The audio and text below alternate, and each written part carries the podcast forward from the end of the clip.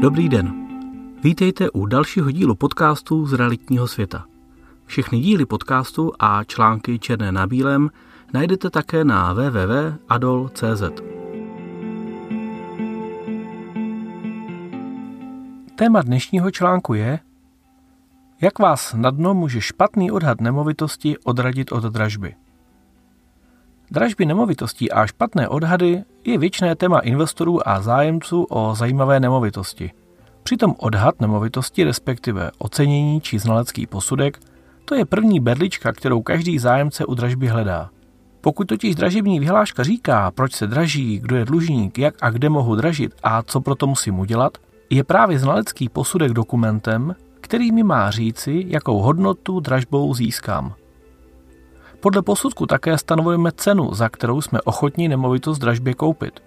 Pak nás často může špatný odhad nemovitosti od dražby úplně odradit. Proč a jak takové posudky vznikají? O vlastní zkušenosti se znaleckými posudky jsem psal v článku Proč už bezhlavě nevěřím odhadcům, respektive odhadům, v roce 2017. Od té doby jsem viděl mnoho podobných případů. Proto mi přišel zajímavý dotaz od jednoho z našich uživatelů, který řešil problém podobný.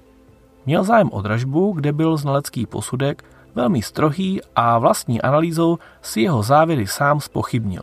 K tomu ale přidal ještě jeden dotaz a ten mě přiměl k napsání tohoto článku. Dotaz zněl. Dobrý den, zajímal by mne váš pohled na znalecké posudky. Někdy mám pocit, že takto snad posudek ani nemůže vypadat.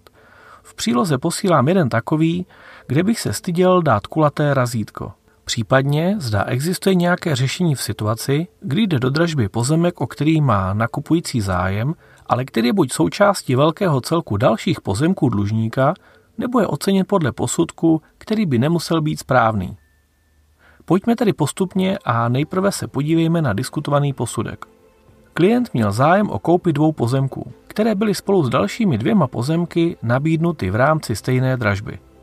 Znalec zpracoval dva různé posudky – v prvním odhadu byl samotný pozemek na mapě vyznačený červeně oceněný částkou 100 korun za metr. Ve druhém posudku byly pozemky označené zeleně, ohodnoceny na cenu 500 korun za metr. Asi bych měl zdůraznit fakt, že celý posudek je tvořen šesti stranami, kde dvě z toho jsou prázdné a celé ocenění je takzvaně vyřízené na šesti řádcích. Chybí katastrální mapa, porovnávané nemovitosti z inzerce, realizované prodeje z katastru nebo odkaz na územní plán. Vše řeší věta, podobné pozemky se vyskytují v inzerci za a daná cena. Pokud se podíváme na mapu, tak zjistíme, že pozemky leží ve skutečnosti nedaleko od sebe. Že by za to celé mohl fakt, že právě mezi těmito pozemky probíhá hranice katastrálních území? Nic nenasvědčuje tomu, že by pozemek položený blíže průmyslovým budovám severněji měl mít o 80% nižší hodnotu než pozemky, které jsou dále, bez přístupu a jsou součástí velkého, zemědělsky obhospodařovávaného lánu. Ještě jsem si všiml, že jsou dva malé pozemky o celkové výměře 128 metrů dle mého názoru nevyužitelné. Z mapy je zřejmé, že jde o potok Čertík, kolem kterého jsou zrostlé stromy a keře tvořící přírodní úkryt pro zvěř. Osobně bych tedy taky pochyboval o relevantnosti cen. V dotazu padla ještě jedna otázka. Zda je možné koupit jen určitou nemovitost v rámci dražby majetku dlužníka. Jak vás asi i hned napadne, tak v rámci dražby samotné toto možné není. Pokud exekutor vyhlásí dražbu a určí, jaké nemovitosti budou draženy, je nutné je pořídit jako celek. A je čistě na rozhodnutí exekutora, zda se rozhodne dražit všechny nemovitosti dlužníka v jedné dražbě, nebo udělá více draže po menších celcích. Bývá běžné, že exekutor zkusí nejprve prodat nemovitost jako celek a pokud se zájemce neobjeví, rozdělí se majetek do více dražeb. Z výše uvedeného tedy vyplývají dvě možnosti, jak situaci řešit. Pokud to dává finančně smysl a máte kapitál, je nejistější koupit v dražbě všechny nemovitosti. Následně prodáte ty nemovitosti, o které jste neměli zájem – Můžete tedy realizovat i určitý zisk z prodeje ostatních nemovitostí, ale hlavní výhoda tohoto postupu je jiná. Mohlo by se totiž stát, že exekutor pro další kola nemovitosti nerozdělí nebo dokonce v dohledné době opakovanou dražbu vůbec nevypíše. Právě z důvodu nulového zájmu. Druhou variantou je tedy vyčkat na další kolo a doufat, že větší celek bude rozdělen na menší dražby. Můžete také zkusit kontaktovat exekutora a navrhnout mu, že byste měli zájem právě o určitý pozemek. Výsledek není jistý a většina lidí řekne, že tento postup není možný, ale z vlastní zkušenosti vím, že se někdy zadaří. Vždyť i exekutor má zájem na tom, aby se nemovitosti prodaly. Riziko druhé varianty spatřuji hlavně v tom, že vám další kolo dražby může uniknout. Často totiž nestačí hlídat dražební portál, ale také stránky exekutora a ještě lepší je na úřad občas zavolat, abyste si ověřili, zda bude dražba vůbec vyhlášena.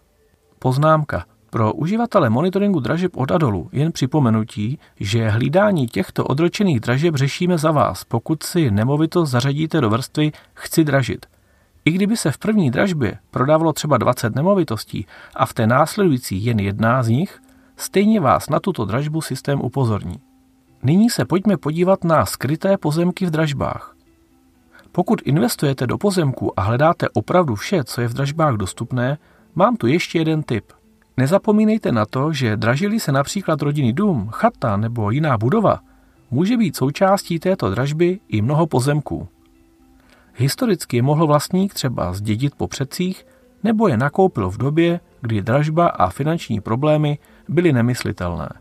Na internetu se bohužel tyto nemovitosti objevují často pod nesmyslným nebo příliš obecným názvem, například rodinný dům z pozemky. Pokud každou jednotlivou dražbu pečlivě neprostudujete, takové příležitosti vám zůstanou skryté.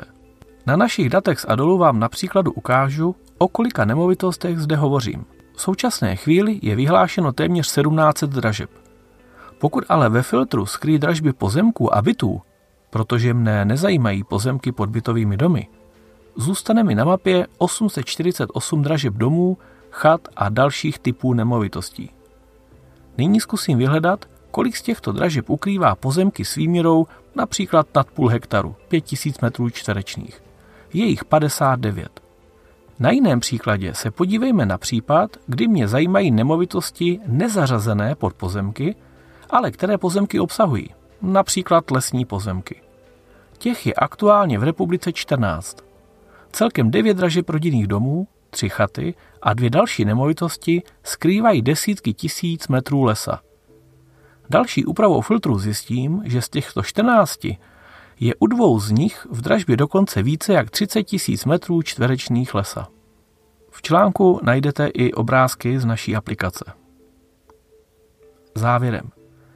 Jednoznačně z vlastní dlouholeté zkušenosti musím doporučit, abyste bezhlavě nedůvěřovali odhadům nemovitostí, které najdete u dražeb a aukcí. Udělejte si vždy vlastní úsudek, dohledejte si více informací k nemovitostem i k lokalitám, pokud se vám něco nezdá. Často na první pohled nezajímavá nemovitost, skrytá očím investorů, může při bližší analýze rozkvést do úžasné investice. Chce to jen čas a trochu té práce. Líbil se vám dnešní článek? Můžete přidat svůj komentář, like nebo článek sdílet na našem Facebooku, Twitteru, LinkedInu nebo na blogu našich stránek www.adol.cz.